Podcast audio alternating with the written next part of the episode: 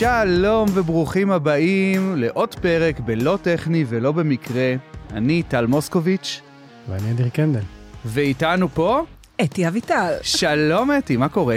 מה המצב? בסדר גמור, איזה כיף. ממש.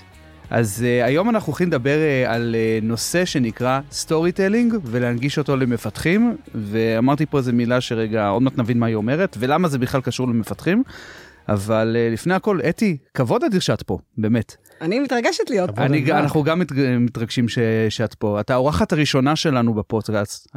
אירחנו בעצם אורח, אבל את האורחת הראשונה. איזה כיף. וגם רמז, את לא מפתחת, שבכלל זה אירוע פה, איך אנחנו לא מארחים פה, מפתחים רק, זה אירוע.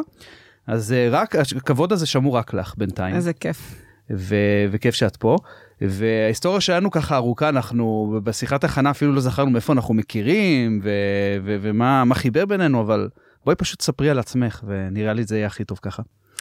טוב, אז uh, למי שלא מכיר, אז קוראים לי אתי אביטל, ואני בעצם uh, סטורי טלרית מקצועית.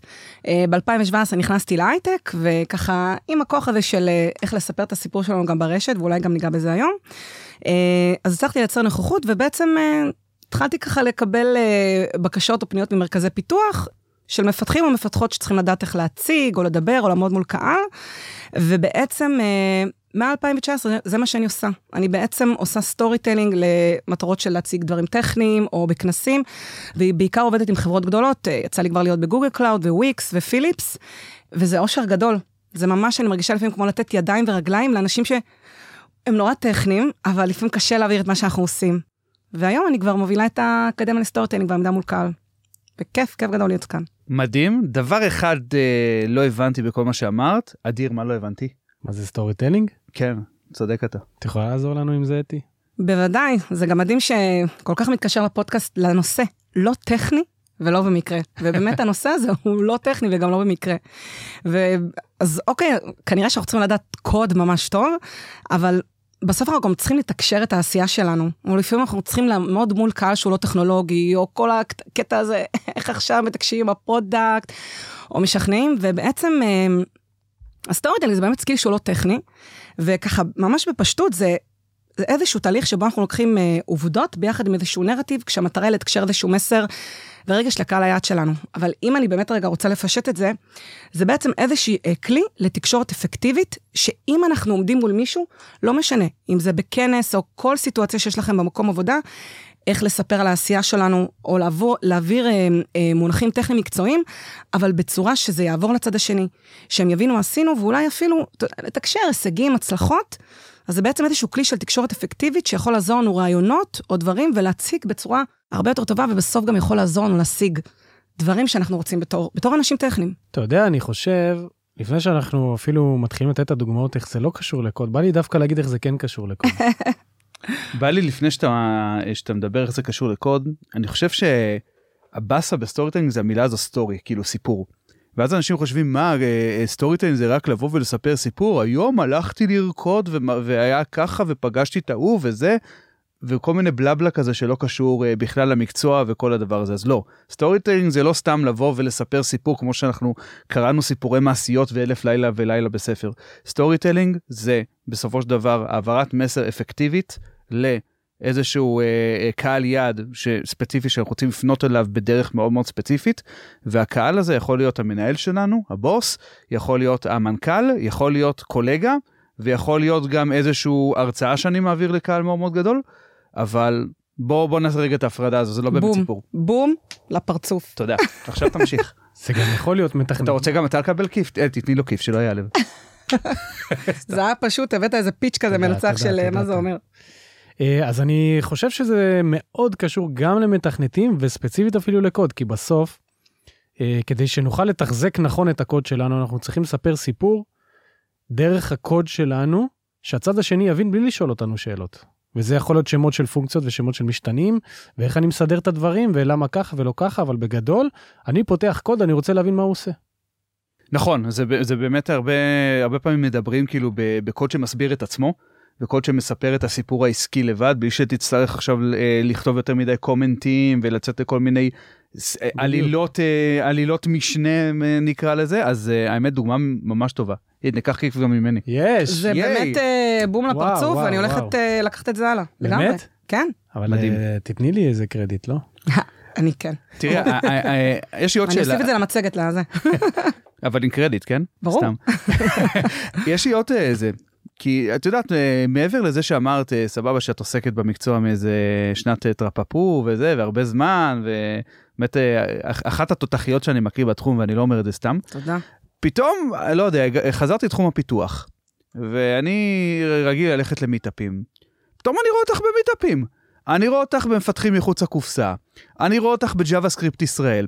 רואה אותך פתאום במיטאפים שקשורים לפיתוח. ואני שואל, כאילו, מה, מה הלו"ז? מה, גם את עושה איזה transition לפיתוח פתאום? מה, מה את עושה שם? קודם כל, זאת שאלה מדהימה, כי אני הולכת אה, לגלות פה טיפ על הדרך לכל מי שרוצה להתקדם למשרה הבאה או בתוך מקום העבודה. בחיים שלי לא נגעתי בקוד, אני לא מתכנתת. וגם כשנכנסתי להייטק הייתי בתפקיד שהוא לא טכנולוגי. אבל מה שקרה זה, זה, טל נגעת בזה, שבעצם אה, התחלתי לתקשר את העשייה שלי ולספר את הסיפור המקצועי שלי, בלינקדאין בעיקר וברשת. וכשהחלטתי שאני רוצה להיות סטורי טיילד, שזה בכלל סיפור בפני עצמו, אם יהיה זמן אני ארחיב, אבל בעצם התחלתי לשתף על העשייה, ומה אני עושה.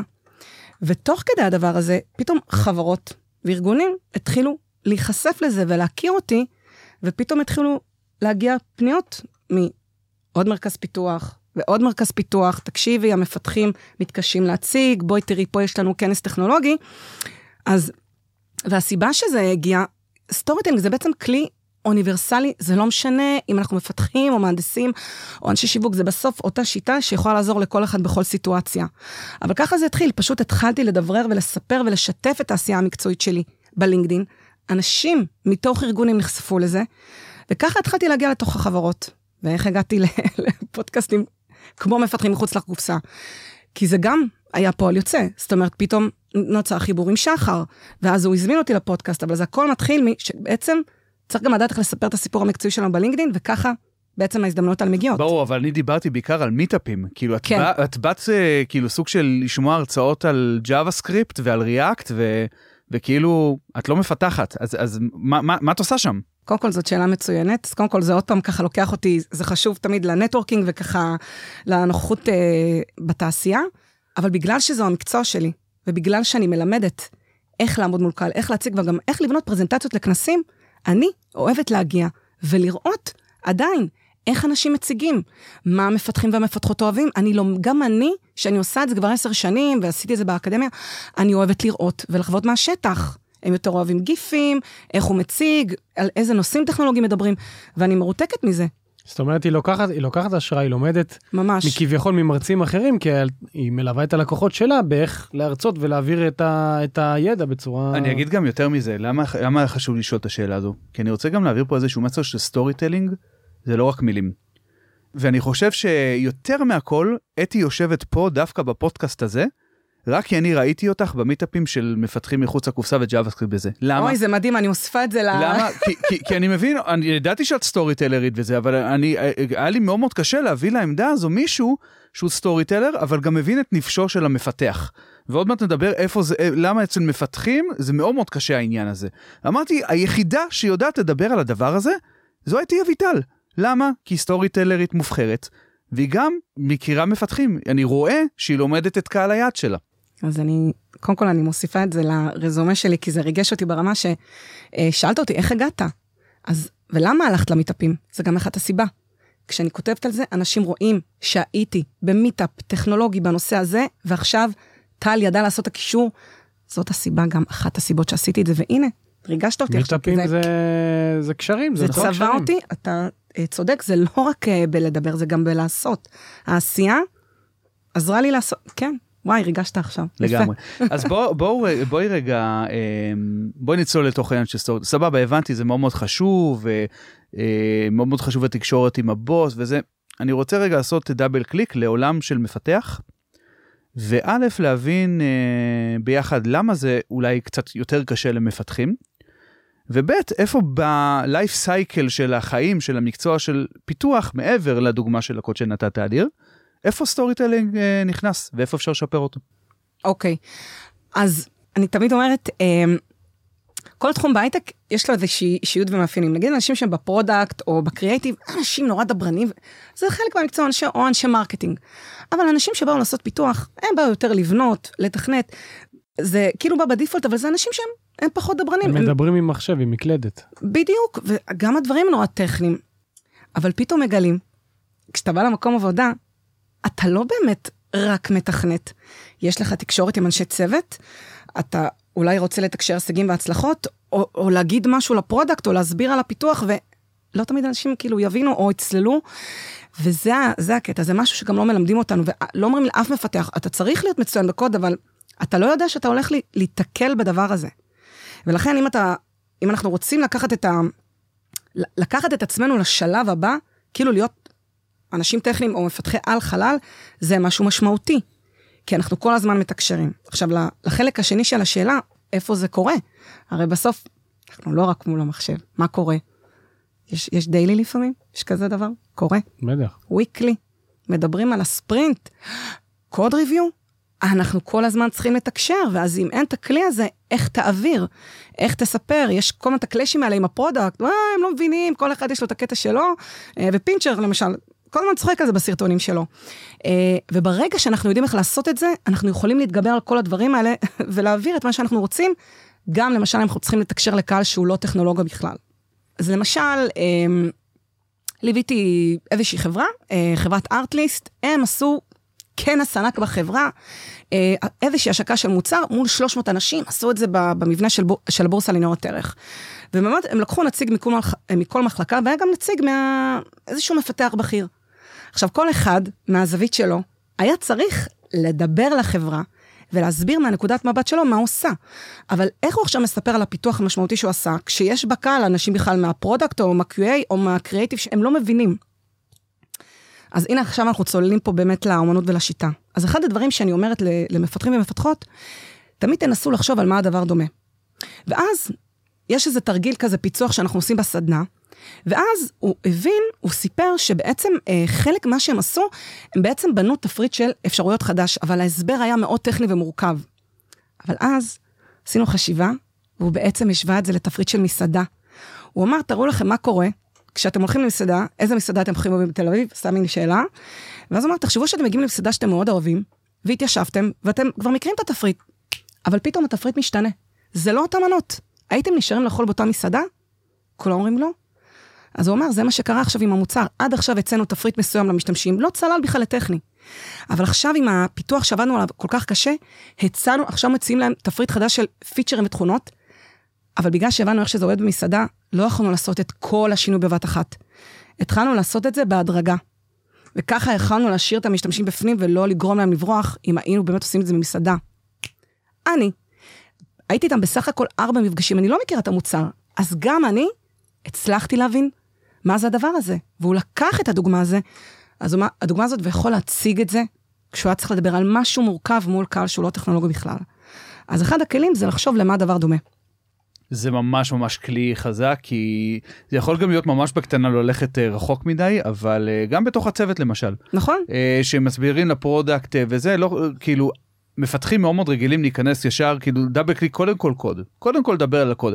אם התנאי הזה קורה וגם התנאי הזה קורה אז לך לשם ותוסיף למערך את האיבר הזה והזה וואו איבדתי אותך איזה איזה איבר איזה זה זה פה. רגע שנייה והסיפור באופן אה, עקרוני הסיפור קודם כל אה, הבעיה העסקית זאת אומרת איזה בעיה אנחנו מנסים לפתור. ועל זה מדהים. זה כן ועל זה כרגע צריך לדבר ובעיה כמובן היא מתפרקת יש את התנאי הזה יש את התנאי הזה. ושאנחנו מדברים עם אנשים שהם לא מה שנקרא מהצוות, שאגב הנה יש פה הבדל בין קהלי היד. בדיוק, נכון. יש פה הבדל בין קהלי היד. נכון. אז אנחנו לא צריכים עכשיו לדבר על שורות הקוד שלנו. נכון. זה לא נכון. מעניין אף אחד. נכון. זה תמיד הסיפור מאחורי הקוד. זה לא הקוד עצמו, הסיפור מאחורי הקוד. מעניין אותי זאת אומרת, כאילו דיברנו קצת על הדברים שהם obvious כזה, תקשורת uh, בין צוותית, כולם מדברים על זה. טל כל יום אומר לי, אדיר, מה, איך אתה מדבר עם הצוות שלך?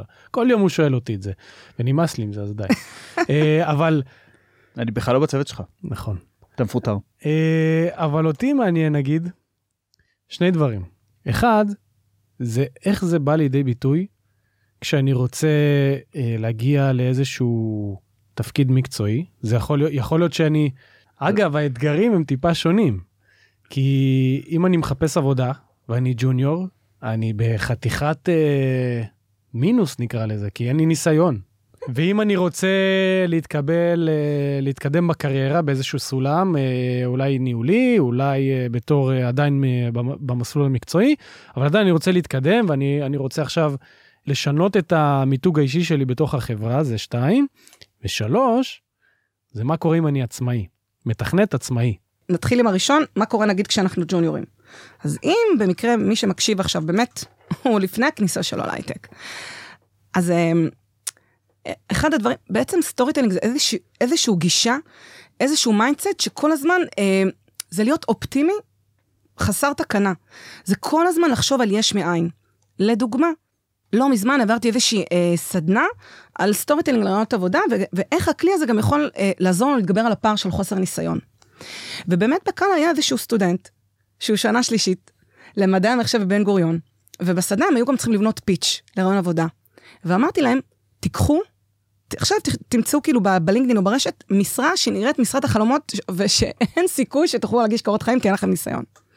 ואז אותו סטודנט למדעי המחשב בשנה שלישית, אה, מצא משרה, משרה של אה, front או full stack, אבל היה צריך נגיד ניסיון עשיר, עשיר אה, ב Java למשל. הוא אמר, אתי, אין לי. גם אם הייתי רוצה, לא, לא הייתי יכול עכשיו לגשת. אמרתי לו, אתה בטוח? וזה משהו שאני עושה קבוע. אמרתי לו, ככה, פתחנו מול כל, ה... מול כל הכיתה, מול כל הקבוצה, אמרתי לו, תקשיב, באיזה שנה אתה בלימודים? הוא אומר לי, אני בשנה שלישית. אמרתי לו, תגיד, לא עשית פרויקטים? פרויקט במהלך הלימודים? הוא אומר לי, כן. כמה פרויקטים עשית?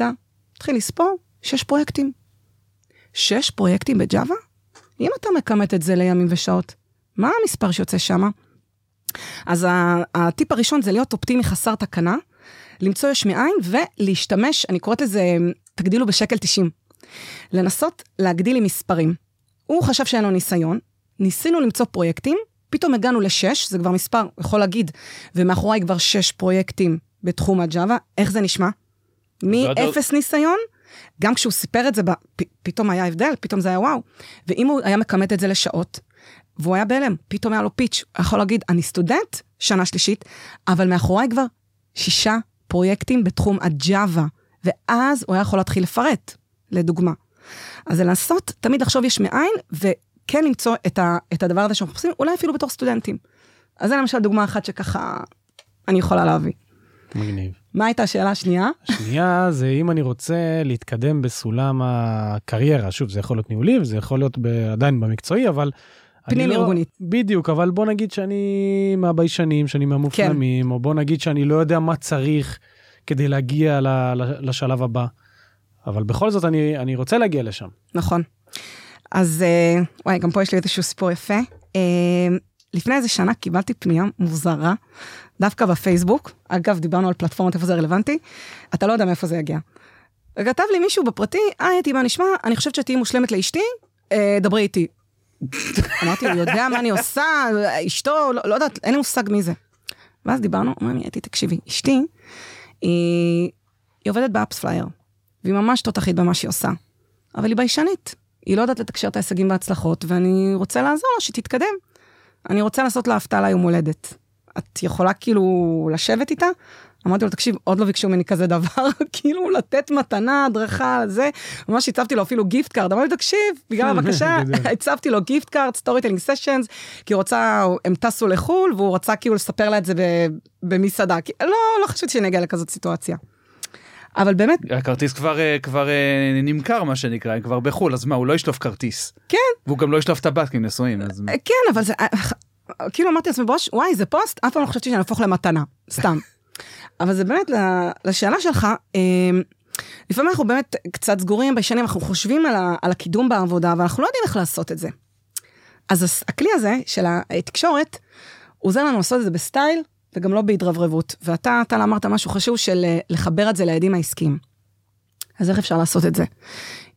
לחשוב, נכון, אם אנחנו צריכים רגע לדבר בספרינט, או בדיילי או בוויקלי או ב-all hands on, כשאנחנו נדבר על העשייה, אז אנחנו לא רק נגיד את הקוד, אנחנו רוצים להגיד איך מה שעשינו נגיד בשבועיים האחרונים, או מה שאנחנו הולכים לעשות בשבועיים הבאים, הולכים לפגוש את היעדים והמטרות של החברה. אם אנחנו לא יודעים את זה, אנחנו צריכים רגע לשבת ולחשוב, רגע, למה ביקשו ממני לעשות את מה שאני עושה? למה אני בכלל הולך לכתוב את הקוד הזה? מה זה הולך לשפר במוצר, בלקוחות, אולי להוריד שעות פיתוח? ומה הסוד הוא? כשאנחנו מתקשרים בכל נקודה, אנחנו תמיד רוצים להראות, וזה השפיע על המוצר ככה, או על החברה ככה, או על הלקוחות, או שיפר, או הוריד שעות עבודה, או חסך כסף. וזה בעצם לשנות mindset. כל הזמן לשים בראש, אני הולך לדבר על העשייה, ב... לא משנה באיזשהו פורום, אני ישר מחבר את זה, ואז יגידו, בלי להתרברב, בוא נתן לזה, יואו, כי הם לא ידעו. ואז לא רק מדברים קוד, זה לייצר איזשהו נרטיב, ב storytell אנחנו גם מייצרים נרטיבים, וככה אנחנו יכולים להתחיל לתקשר הישגים והצלחות כל הזמן, מבלי להיראות כאילו שופוני ולהתרהב, אבל להתחיל לעשות את זה. זה- וכל הזמן לשים את זה ב back שלנו, כן, זה ב back יפה איך שאת of our mind. מחברת את מה שאמרת בהתחלה של עובדות ונרטיב, זאת אומרת, אני לוקח עובדות של מה עשיתי א', ב', ג', ד', לוקח את זה עם הנרטיב של אה, עסקי, זאת אומרת, אה, איך זה תרם לעסק שלי. אז אותה ראש צוות ב AppsFlyer, היא, היא, היא אמרה, אני עכשיו צריכה לתקשר את העשייה שלי, אבל אני לא יודעת כאילו איך זה, איך זה מתחבר ליעדים של החברה, כאילו הם לא, הם לא ייקחו את מה שאני רוצה והם אולי לא יחשבו שזה רלוונטי. ואז הנה עוד uh, טיפ, uh, אמרתי לה בוא נעשה את מבחן ה so what, מבחן האז מה. אמרתי לה בואי תספרי לי מה ה roadmap שלך, את צריכה להציג איזושהי תוכנית ולהראות שכאילו שקלת. אמרתי לה אוקיי, סיפרה לי מה היא רוצה לעשות, אמרתי לה אוקיי, אז מה? עכשיו את הולכת להוביל את הצעד הזה, אז מה? איך זה הולך לתרום לחברה או למוצר או שלושת השאלות שאמרתי לכם. התחילה להגיד, לא, לא נראה משמעותי משהו. אמרתי לה, אז מה? אוקיי, אז עכשיו זה הולך לתרום פה לשון, אבל איך זה משפיע בסוף על החברה ועל המוצר? אחרי ששאלתי אותה, אותה שלוש פעמים, אז מה? אז מה? אז מה? הצלחנו לעשות את החיבור הזה. פתאום העשייה שלה נראתה, נראתה משמעותית, והיא יכלה להציג את זה כשהיא דיברה על התוכנית עבודה. וזה כלי מדהים. אז עוד טריק זה להשתמש במבחן של ההזמה, ותמיד לשים מולנו איך הקוד או הפיתוח שאני עכשיו עושה, קשור או למוצר, או לחברה, או ללקוחות, או לשיפור של זמנים או חיסכון בכסף, וזה כבר יוביל אתכם, זה יכול לעזור לכם למצב את עצמכם פנים ארגונית, ולעזור לכם לעלות לשלב הבא. אז מה אתה רוצה ממני, טל? סתם. הנדבך השלישי של השאלה זה בעצם, מה קורה אם אני מפתח עצמאי? איך אני עושה storytelling עבור לקוחות שלי, למשל. ללקוחות, מה הכוונה? אה, אני רוצה למכור את השירותים שלי לחברה מסוימת. אה, אוקיי. לסטארט-אפים, ל... אה, לא יודע, בתוכנה, ל... איך אני יכול כאילו לספר את מה שאני עושה עבור אותו לקוח. הקהל הרלוונטי, הקהל כדי למשוך אבל, אותו. נכון. יפה, אז זה קודם כל באמת מתחיל מקהל היעד. אוקיי, מי האנשים שאני רוצה להגיע אליהם? או מי הם הלקוחות הפוטנציאליים? וזה בדיוק מה שמקודם נתן הזכיר, זאת אומרת, זה גם בעשייה, לא סתם הלכתי למיטאפים של מפתחים. אני ידעתי שזה יביא לי גם את הקהל, וזה, ואולי כאילו גם להגיע לפה זה חלק ממה שחשוב לי. וזה בדיוק מה שקרה לי, אני הפכתי להיות עצמאית ורציתי להגיע ל Google Cloud ולכל המקומות הגדולים. אז אחד הדרכים לעשות את זה, זה לספר את הסיפור ואת העשייה שלנו בלינקדין וברשת או בפלטפורמה שהיא רלוונטית. אולי, אולי טוויטר זה למשל יכול להיות פלטפורמה, יכולה להיות פלטפורמה רלוונטית. עכשיו, אחד הדברים שמתקשים בהם זה על מה אני כותב, או איך אני כותב, ואז ככה אמרת לי מלפני, ואז זה מתקשר לעיקרון של יומני היקר שלום, שאני מדברת עליהם למשל בסדנאות של מיתוג אישי מקצועי למפתחים או מפתחות. ועכשיו זה לא משנה, זה באמת גם מתחבר לשכירים וגם לעצמאים. אז על מה אני כותב כדי להביא, כדי להביא את הקהל הרלוונטי? אז פשוט לשתף על העשייה שלנו. צריך לחשוב על הלינקדאין כעל היומן האישי המקצועי שלנו, ולחשוב, אוקיי, מה קרה לי היום בעסק? מה עשיתי היום? מה אני הולך לעשות? למשל, אמרתי לך עכשיו, אני כבר, כשנכנסתי לגוגל פור סטארט-אפס, התיישבתי, צילמתי ויש כבר סטורי. יש. אז אם דיברת עם לקוח, כתבת משהו, היה לך איזשהו גילוי, התראיינת, לחשוב, כאילו, תחשבו כמו יומן הקפטן, שכאילו מישהו עכשיו היה אומר לכם, אתם כל יום חייבים לתעד מה עשיתי בשמונה, בעשר, בשתים עשרה, ופתאום תוכלו להסתכל, להגיד, אה, על זה אני יכול לכתוב? או למשל אותה סיטואציה שסיפרתי לכם, שבעל של מישהי רצה אותי כמתנה. אני יכולה לכתוב על זה. זה, זה אחר, זה שונה, אבל גם כשאנחנו מספרים, אז להתמקד. אז להוסיף אשטגים, נגיד, של storytelling, אני עושה את זה כל הזמן. אז אם אתה בתחום שלך, לייצר את האשטגים האלה, לדבר על הנושאים האלה, שידעו לקשר אותך ולהצמיד אותך לדברים שאתה רוצה לתת. ו- וככה בעצם אותו דבר, אני עצמאית, ככה הצלחתי להגיע לכל החברות שאני רוצה. אני אגיד פה שני דברים. קודם כל, אנחנו מתחילים לפזול פה הצידה כן. לנושא אחר, שהוא נושא חשוב בפני עצמו שזה יצירת תוכן, כן. ו storytelling מאוד מאוד מתחבר ליצירת תוכן, כי לגמרי. באיזשהו מקום יצירת תוכן זה סוג של לבוא ו, ובדיוק כמו שאמרת, לכתוב את, ה, את היומן שלנו, את היומן המקצועי שלנו, מהמם. ולשתף גם דברים שאנחנו רוצים שידעו עלינו, ויצירת תוכן בעניין הזה זה, אוקיי, אני עכשיו צריך לחשוב על הקהל יעד שאליו אני פונה, מה אני רוצה שידע? אני רוצה שידע עליי שאני תותח מקצועי, אני רוצה שידע איזה מיומנויות יש לי, וזה, וסביב זה לבנות את התוכן. בדיוק. אבל זה נושא שאדיר אמר לי, טל, בוא לא נדבר עליו היום, אז אני, אנחנו שומרים את זה לפרק אחר. בכיף. אה, ובנוסף אני רוצה להגיד אה, משהו בעניין של לדעתי של פנייה לחברות. אנחנו רגילים לחשוב על חברה כאיזה גוף גדול כזה, שמן עם מלא רגליים אה, וזה. כאילו לא, שהוא, לא שהוא, לא, שהוא לא נגיש, הוא- שהוא לא, לא בדיוק נגיש לזה, אבל צריך רגע לזכור שחברה מורכבת מאנשים. אין, טל, תקשיב, אני מה זה מתרגשת, אני... אין, אין. טוב, לא יודע. אני, אני הלכתי. לא, לא. לא, אני לא מרגיש פה, מה? מה קרה? אני מרגיש ביניכם, אה, טוב, בסדר. כאילו, זה רק בגלל כנראה ההיכרות המוקדמת. לך כל הזמן לוחצים ידיים, ואני... אז הנה, הנה, אני גם אה, זה. מה, אני נתתי לך כיף קודם. נכון. אז, אז בגדול חברה מורכבת מאנשים. נכון. אתה, אתה רוצה, אתה רוצה להמשיך אותי? לא. טוב, סבבה. אז בגדול חברה מורכבת מאנשים, ואנחנו צריכים רגע לבוא ולחשוב מי מתוך החברה זה, זה הבן אדם שאני צריך לפנות אליו. כי אם אני מפתח כפרילנסר ואני רוצה להציע את השירותים שלי לחברה, זה יכול להיות אה, אחד משני אנשים, או איזשהו ראש אה, צוות שם שפתאום יש לו איזה סוג של משרה פנויה שלא מצליח לאייש ואני יכול דרכו.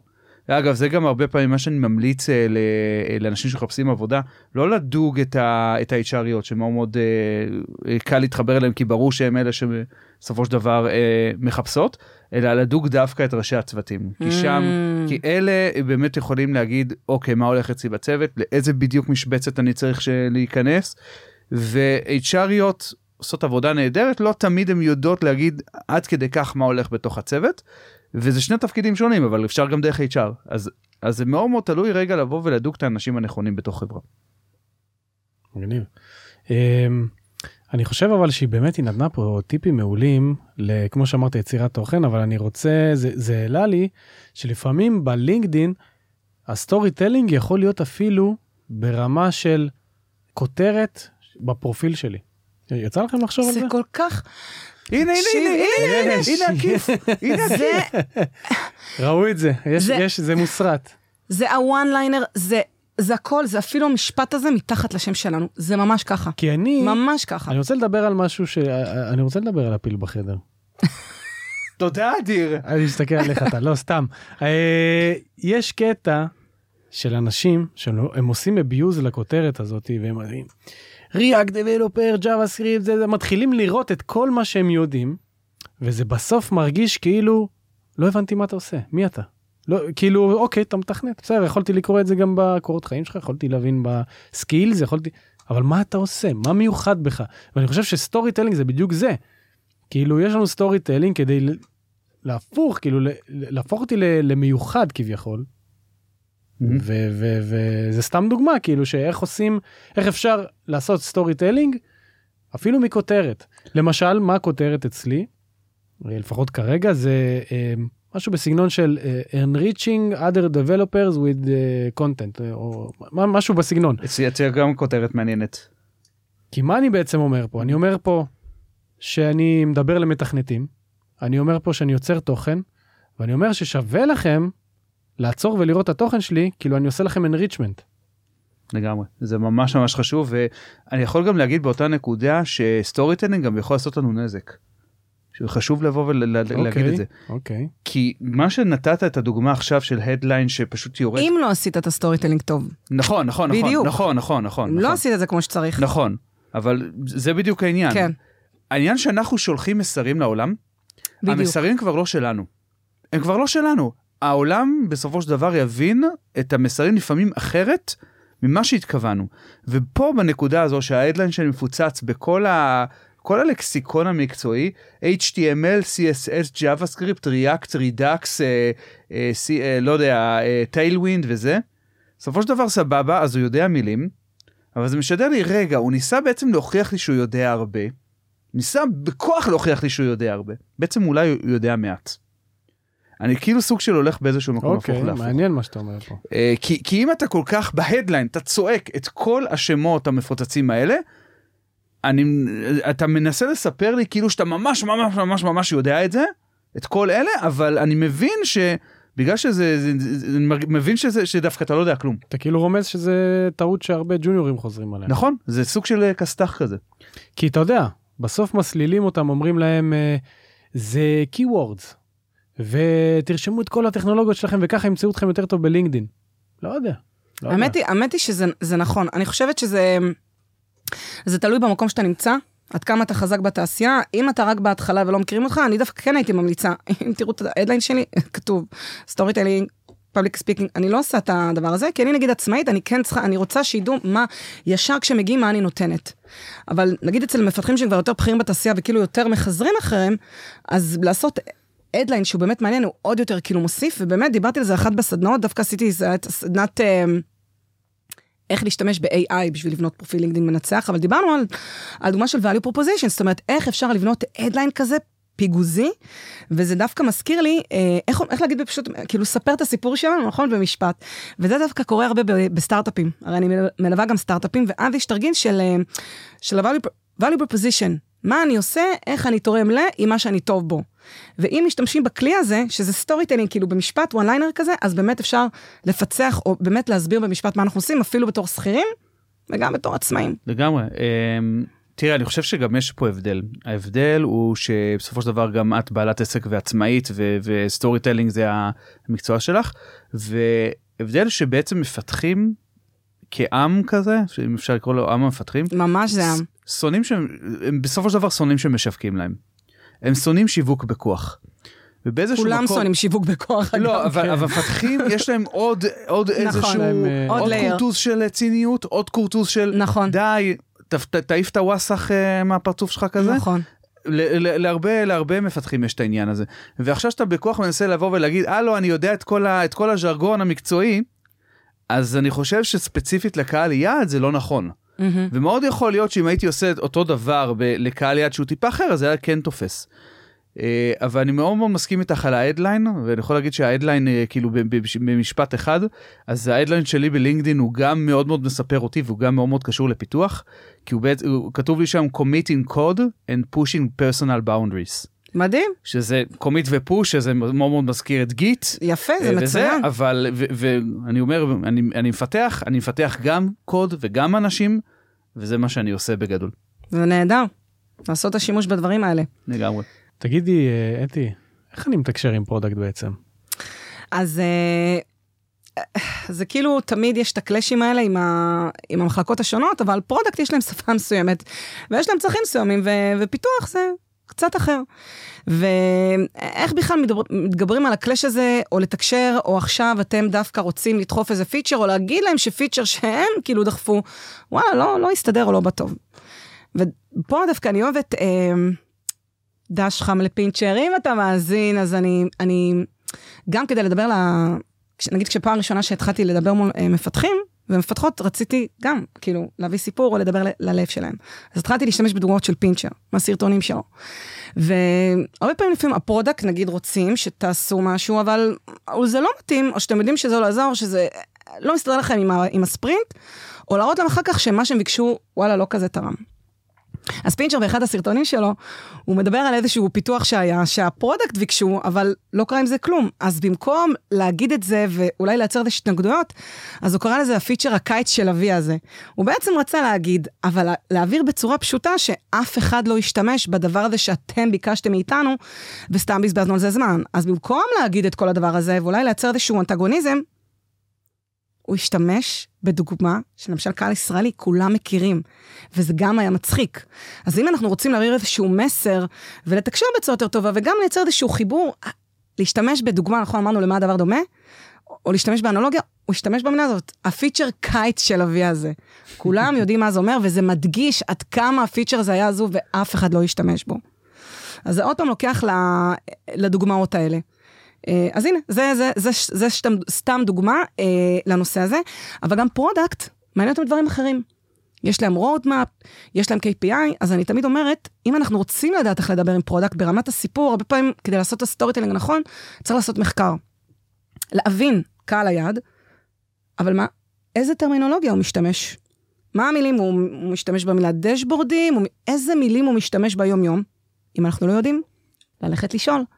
ואת המילים האלה אנחנו תופרים כשאנחנו מדברים איתם, כשאנחנו מתקשרים איתם, מה ה-KPIs שלהם, למה הם קמים בבוקר, על מה מודדים אותם, ואז לדבר על זה. הפיתוח שעשינו, קידם את זה. או אם יש לכם רעיון לפיתוח, אם נעשה את זה, זה הולך לעזור לכם להשיג XYZ. זאת אומרת, הסיפור אף פעם לא, לא על עצמנו, אם אנחנו נראה ל product איך מה שאנחנו עושים הולך לתרום להם, או מה שהם עשו, או מה שהם ביקשו, נגיד, היה פחות משמעותי כמו הדוגמה של הקיץ של אביה, אז אפשר לעשות את זה. אבל תמיד גם לחשוב על הצד השני, איזה מילים הם משתמשים, על מה הם נמדדים, למה הם קמים בבוקר, ולהנדס ול... אני קוראת לזה תמיד, יש נרטיב product, נרטיב QA, נרטיב אה, פיתוח, אז להביא את זה לשם. כל פעם לספר את הסיפור בהתאם למי שנמצא אה, מולנו. אני פתאום קולט כמה זה חסר לי ביום יום, אתה יודע? למה? כי הנה למשל אה, יש לך באמת, אה, אתה רוצה להסביר לצוותים אחרים אה, את, ה, את הקו מחשבה שלך, אבל אתה לא באמת תמיד יודע להעביר את זה בצורה האופטימלית. ואני חושב שזה קודם כל מתחיל אה, מאיזושהי מודעות. וואו, זה כל הזמן להיות במודעות. לי לא כיף, לי לא כיף. לא, באמת, זה כאילו, זה, ברגע שאנשים נחשפים לזה, זה כאילו, וואי, החיים לפני והחיים אחרי. אחרי. לפני זה לא הייתי בבומות בכלל, וזה כל הזמן להיות כאילו און גארד. אני למשל כל הזמן, לפני שבאתי להיפגש איתכם, כל, לפני כל מייל שאני כותבת הודעה, זה כל הזמן להיות במודעות. מול מי אני מדברת? מה אני רוצה להשיג? וזה כן, זה להתחיל להפעיל איזשהו שריר. זה, לגמרי זה כל הזמן. זה ממש כאילו המודעות כל הזמן צריכה להיות, ללוות אותך איפה שאתה, איפה שאתה באמת רוצה מה, מה זה בעצם להשיג מודעות? את היעד אה, שלך. איך, איך היית מגדיר נגיד מודעות? מודעות למה? וואו. מה זה, פודקאסט לפילוסופיה פה? המודעות היא במקום שכשאני רוצה לתקשר משהו או להעביר משהו, אני עוצר, אני לא אכתוב ישר, אני לא אדבר ישר. אה, אני הייתי רגיל, עכשיו אה, ליוויתי איזשהו מנטור בכיר, פה בגוגל פור סטארט-אפ, שהוא שאני מרצה ודובר בכנסים. אבל הוא פתאום נתתי לו איזשהו טיפ שאומר לי, תקשיבי, שיניתי את החיים, אני, אני לא הייתי מודע, וזה פתאום להפעיל איזשהו שריר. ואז זה להתחיל להיות במודעות, כל פעם לפני שאני הולך לדבר עם המנהל, לפני שאני בספרינט, אני, אני אף פעם יותר לא עולה ככה. מה המטרה שלי? מה אני רוצה להשיג? מה אני יכול בכלל להשיג? כמו שאמרנו, לתקשר הישגים והצלחות בין השורות, להעביר מסר אחר, אני עוצר לפני שאני, לפני שאני מתקשר בכתב או בעל פה, אני חושב מה אני רוצה להשיג, מי הולך לעמוד מולי, מה אני יכול להשיג או איך אני יכול לה... כאילו לקדם את עצמי בין השורות. אתה מתכונן, בהתאם לזה אתה מהנדס את המסר, את הסיפור, או מכניס את המילים הרלוונטיות, ורק אז אתה עושה את הפיץ', רק אז אתה כותב, רק אז אתה, אפילו אם זה שיחת קפה. זה להיות במודעות. זה לשנות בכלל את כל, את כל ההתנהלות, ולשים את זה בבק. כאילו... זה כאילו ממש ייכנס לקהל, לקהל שלך לתוך הראש, ממש ככה. ממש. ואני תמיד אומרת, זה אף פעם לא משתנה. זאת אומרת, כשאני באה ומדריכה, נגיד, צוותי פיתוח, איך לעמוד מול product, או להפך, בסוף המוטיבציות הן תמיד אותו דבר. אז פעם אחת תרשמו לעצמכם, או תעשו את המחקר הזה, מה מעניין product, למה הם קמים בבוקר, מה הטרמינולוגיה שמשתמשים, ובזה לדבר. אבל זה תמיד יהיה.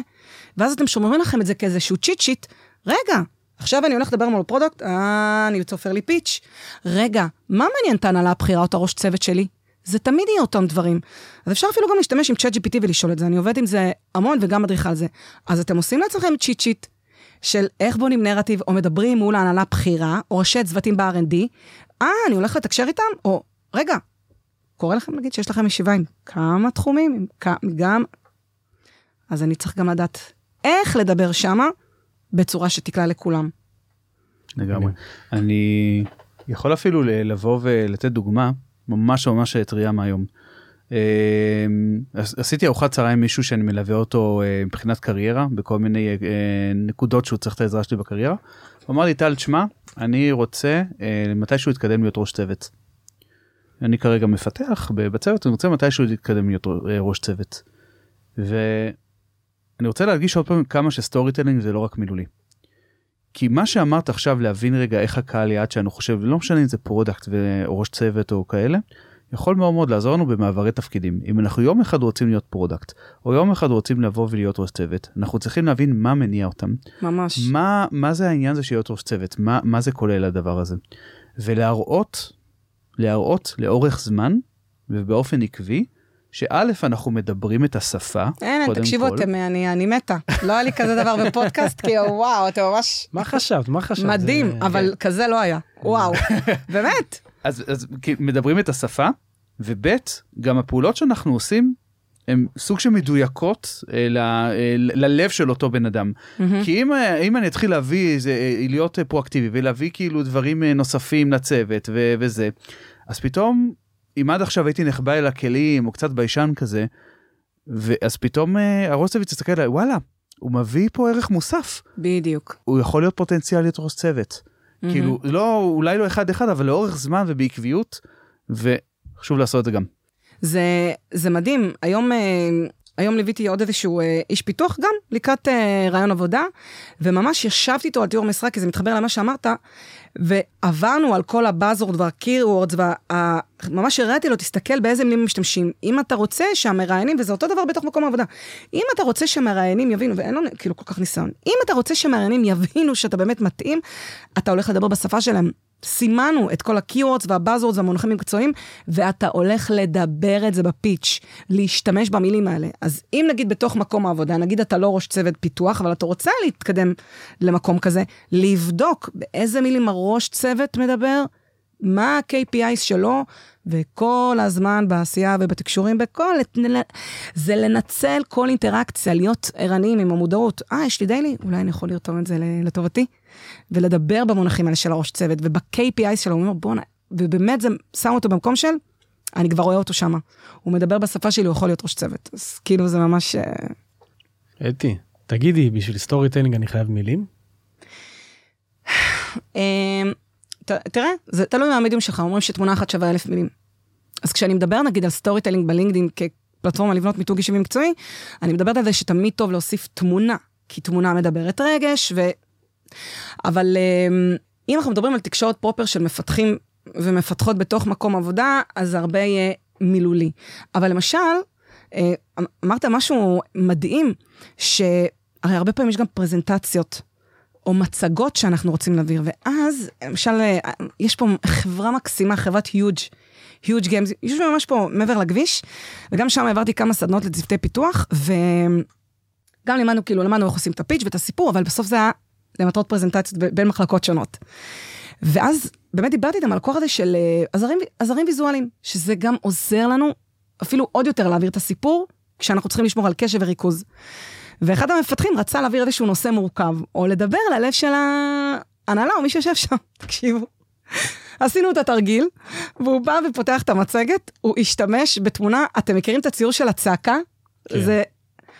תקשיבו, כאילו, בואו, פיתוח, הנהלה בכירה, אמצע היום, אף אחד לא, מספ... כאילו, לא מצפה לראות כזה דבר, והוא פתאום סובב לנו את המחשב, הוא מראה לנו את התמונה הזאת, הוא אומר, אתם רואים את זה? ככה בדיוק המשתמשים שלנו מרגישים עכשיו. וככה הוא פתח, פתח את הלבבות, איזה מלך. וואו. ואתה יודע מה, אמרת עכשיו משהו ממש חשוב. כש... תלוי איפה אנחנו משתמשים, אם זה, אתה יודע מה, זה- זה חשוב מה שאמרת עכשיו, כי זה חשוב מאוד בפרזנטציות, נגיד בכנסים, או מיטאפים טכנולוגיים, אבל אם יש לנו פרזנטציות שאנחנו יכולים להציג, יש ממש חשיבות משמעותית ל... לדבר הזה של, של דברים ויזואליים, ויזואליים, ומה אנחנו בוחרים. אז זה לגמרי, וואי, האמת, האמת היא, האמת היא שיצא פה משהו מעניין ולא התכוונתי לזה. ממש, ואני כאילו גם כיוון- אפילו... כיוונתי אותך יותר לקטע של שפת גוף. אז בוא נדבר גם, גם על זה, אתה צודק. זה, אבל וואו, אני, אני אדגיש את זה. את, מה שאמרת עכשיו זה, איזה כיף. הדגשת משהו שהוא זהב. אז בהקשר שלה, באמת, אה, סתם, אם ניקח את זה עכשיו ל... אין אלופים. אה, לכנסים או מיטאפים טכנולוגיים, אה, אז באמת, סתם, אותו אה, מנטור בכיר, ממש פה מגוגל פור סטארט-אפס, שהוא בכלל בדרגת סגן אלוף בצבא, והוא אמר, וואו, הוא מדבר הרבה. וכשהכנתי אותו, אז באמת, סבבה, גם פיצחנו את התוכן והכל, ודיברנו גם על, למשל, איך אנחנו עומדים, או על שפת גוף, אוקיי? ואז למשל דיברנו על זה, אמרתי לו כשהוא טס להציג ב, בכנס של Google for Startups 100 במדריד. אז אמרתי לו, תקשיב, קודם כל, אם אתה יכול, תבקש לראות את הבמה לפני. לא משנה איזה, לאיזה meetup אתם הולכים, כי אנחנו רוצים גם להשתמש במרחב. אוקיי, נגיד שתפרנו מצגת פצצתית, תשתמש בכל מיני דברים ויזואליים מגניבים, גיפים, מפתחים מאוד אוהבים, וגם הסיפור שלנו הוא פצצה. אבל אנחנו כל הזמן נלחמים עם הנושא הזה של קשב וריכוז. אז ללכת ולראות נגיד את הבמה לפני, ואז לנסות להשת, להשתמש במרחב, נגיד לא, לא לעמוד כל הזמן במקום באותה נקודה, לנוע. לפעמים אנחנו עומדים, יש את ה... נגיד כמו עץ נטוע כזה. אני רואה אנשים סופר מוכשרים, אנחנו אה, עושים את החזרות האלה ב... בסדנאות, אתה רואה, והם עומדים ככה, זה טבעי, זה קורה לנו. כן, מקודם אמרת אה, סגן אלוף, אז ישר עלה לי בראש, הוא בטח כזה נורא, אה, כזה נורא סטיף, כמו, סטיף, כמו סטיף דובר כזה. צה"ל כזה. כן, הוא, היה, כן. הוא אמר לי, הוא נשאר צמוד לפודיום, אבל אנחנו רוצים שזה יהיה אקסטרה וואו, כמו בטד. אם אני עובדת עם מישהו, אני רוצה שזה יהיה וואו. אז הכל, אז הסיפור וה, והנראות והמצגת, אבל תעבוד עם, הבמ, כאילו, תעבוד עם החלל. הדבר הבא זה להשתמש עם הידיים. אם אני רוצה להמחיש דברים, אולי לא כולם יבינו מה אני אומר, אז להשתמש גם ב, בידיים שלנו. ב, ב, גם, ב, גם בכלי הזה להשתמש. וגם לשים לב לקול שלנו. אנחנו מדברים לאט, מהר, אפשר לעשות break ים, לשנות את המהירות של הקול שלנו, וזה... זה כמו להוסיף תבלינים. זה ממש, אה, יש לי מין סלנג כזה של to revive it, נכון? של אה, פרנקסטיין, שהוא כאילו, אה, הוא אומר it's alive, it's alive. זה לקחת את הסיפור שבנינו ואת המצגת, ופתאום להחיות אותה, להכניס בחיים. וזה טיפה כאילו קצת מרגיש כמו להמחיז. ואז אחת השאלות שעולות, אז מה, אני, מה, אני עכשיו הופך להיות שחקן, אבל אני לא אותנטי, אני לא נשאר כאילו, מה, אני עכשיו צריך להיות איזה מין מישהו שאני לא אני? אז אני אומרת להם, לא. אתם תמיד צריכים להישאר נאמנים לעצמכם, ואותנטיים, אבל עכשיו זה עוד פעם להיות במודעות, אה, אני יודע שעכשיו יש את הבמה. אני יודע שאולי הייתי נטוע כמו עץ, ואני יודע שיש לי עכשיו כלים של לשים לב לדיבור שלי, אולי אני יכול לעבוד עם הידיים, ועכשיו שאני יודע שיש לי את כל הכלים האלה, איך אני משתמש בהם כדי להיות הגרסה הכי טובה של עצמי, ולא מישהו אחר. אבל זה לקחת את זה ל- to the next level. כאילו, יש, יש באמת הרבה אלמנטים ב storytelling שזה לא בהכרח המילים. אפילו, אתה יודע מה, הנה עוד משהו, אינטונציה. אין, אין, אין, אין. אני, אני, אני מתה. אין, אין. אני חושב שאני. קיבלתי יותר טיפים, אתה יודע, אני כבר ניצחתי. סבבה. אבל בוא, אתה יכול להביא את אה. הדוגמה של מה שאתה כל, יום כותב לי. אתה כל יום כותב לי איך, איך אה, אתה מדבר איתי ככה ואתה אומר לאנשים איך לדבר. דבר על זה. אין לי מושג על מה הוא מדבר, אתי באמת. אני עכשיו פותח את הקבוצה, את הצ'אט שלנו. אדיר, אז אני אספר, סבבה? יאללה. הרבה פעמים בגלל גם הפרעות קשב שלי שאני באמצע היום ואני גם אני. כאילו אה, אה, ו- ואני באמצע היום אה, מנסה גם לדבר עם אדיר אז אני עונה לו במילה אחת שתיים. אני אומר לו כן לא מחר מחרתיים. כי מאוד מאוד חשוב לי לענות ו- וכאילו כי אני בכל זאת קצת מעריך את אדיר. ואדיר כל הזמן אומר לי יא רבנן לא, אתה לא יכול לענות יותר ממילה אחת יותר משלוש את יודעת, מילים. אני? מדבר איתו לפעמים לאורך כל היום. וזה כאילו בשעות שונות, כן? כן. אז, אז את לא יכולה להגיד, פה הוא היה באמצע משהו, הוא היה עסוק, אז הוא הגיב לי כזה מילה אחת, ופה זה. כי זה באמת לאורך כל היום, בוקר, צהריים, ערב. ואז אני מצלם לו סוף היום מסך. כי למה? כי זה, כי זה כל כך ברור לי. אני, אני מסתכל על הצ'אט, אני. אני מדבר איתו איזה משפט, שתיים, והוא עונה לי שתי מילים, שלוש מילים, וזה, וזה ממש ברור, ואני מגיע סוף היום, אני אומר לו, כאילו זה מפליא אותי, ואז אני מצלם מסך, אני אומר לו, אתה יודע, אפשר, לה, יש, אפשר לענות יותר משתיים, שלוש מילים, אתה יודע? זה אולי זה כאילו- באמת קשור לריכוז, אני גם עם קשב וריכוז, אז אני... זה מוציא אותי מריכוז, אני הרבה פעמים משתמש בהודעות קוליות, כאילו... מי שלא אוהב הודעות קוליות לא יכול כאילו להיות איתי באינטראקציה. אני רק עם הודעות קוליות, זה... תוך שנייה אני עושה את זה ואתה תקבל תשובות הרבה יותר מפורטות. תכלס, אבל, אני גם אוהב אה, הודעות קוליות. כן.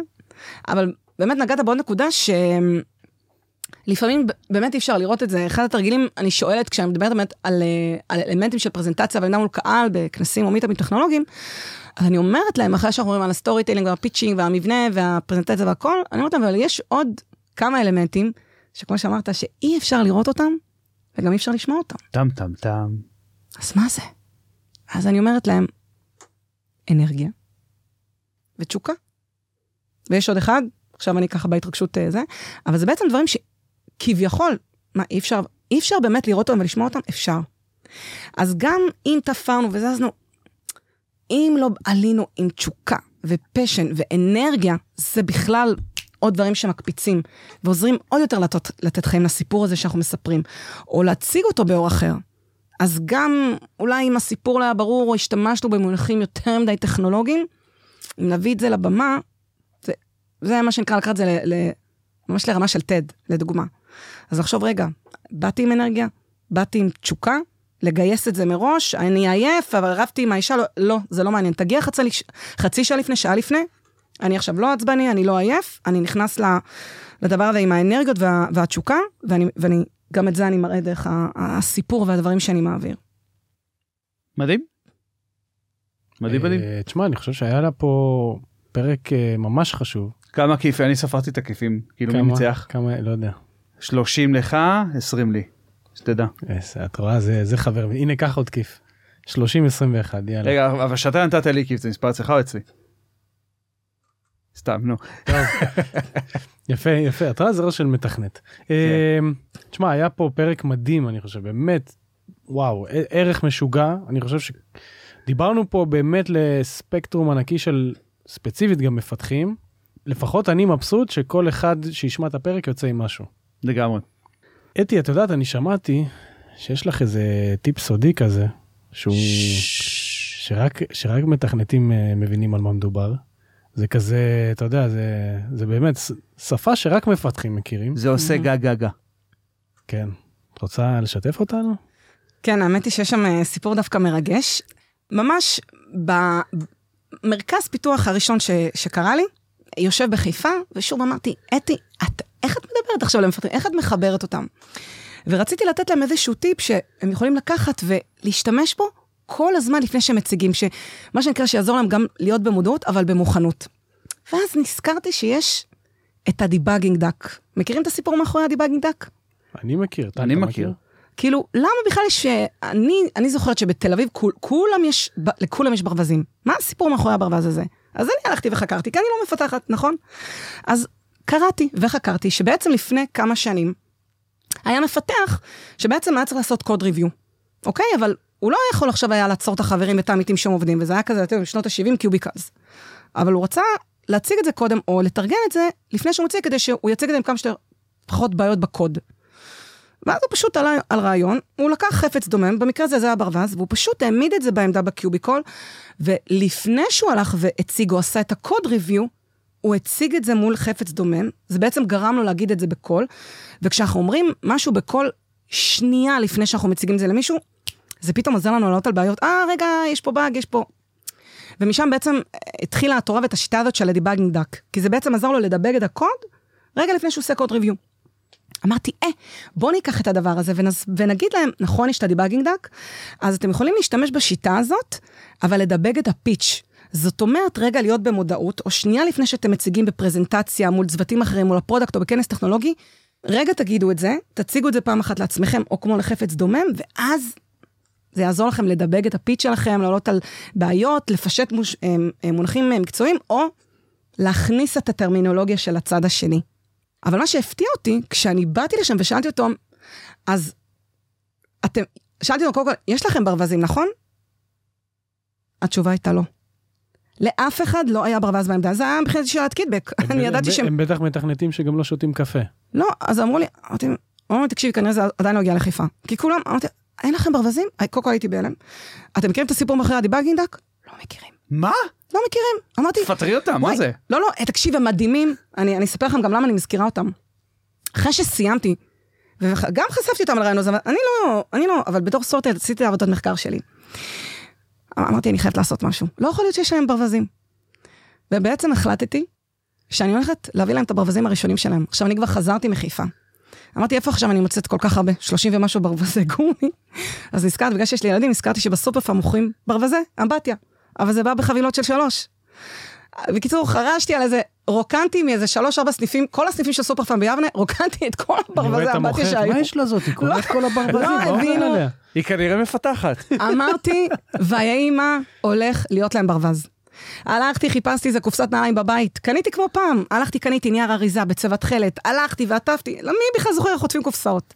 הרסתי את הכל, כתבתי להם ברכה מרגשת, אמרתי, אני אדפיס, כאילו, ממש, אפילו כתבתי להם ברכה, ושלחתי להם את זה בהפתעה, למרכז פיתוח.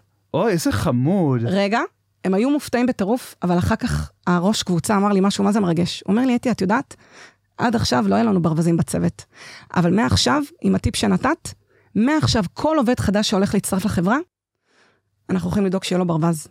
יא. וזה פשוט, ומאז נולד הרעיון של ה storytelling duck, ומאז אני מחלקת ברווזים כאלה קבוע בסדנאות שלי.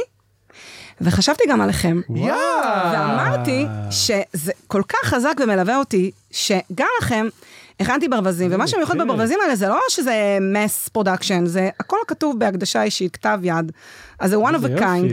ו- וזה בדיוק העניין. זאת אומרת, עכשיו יש לכם ברווז בעמדה, שיזכיר. לכם להיות במודעות, ורגע לפני שאתם עולים מול ה product או הנהלה, או לכל מטרה, אוקיי, רגע, אני יכול רגע להגיד את זה לברווז, או רק זה יזכיר להיות במודעות, רגע, הכנסתי את הטרמינולוגיה, רגע, חשבתי על הצד השני, רגע, אני יכול אולי לעשות איזו השחלה של הישגים והצלחות, תזכורת, שיהיה לכם ככה ליד הלפטופ, שמה שנקרא, ממש רשמתי להם פה בברכה, to unleash your technical pitch by the power of storytelling. חברים, אמצו זה- לכם, אמצו אמצו לכם ברווז.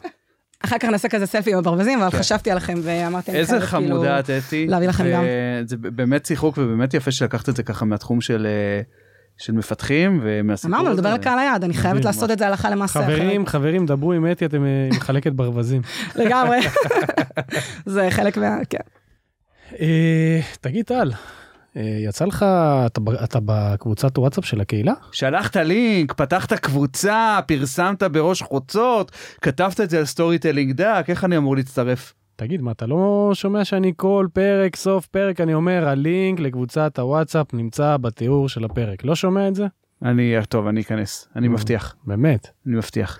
אז תיכנסו ללינק לקבוצת וואטסאפ שלנו. ותודה רבה לגוגל פור קמפוס, שאנחנו מתארחים פה ומה שנקרא אתי פה מרגישה בבית.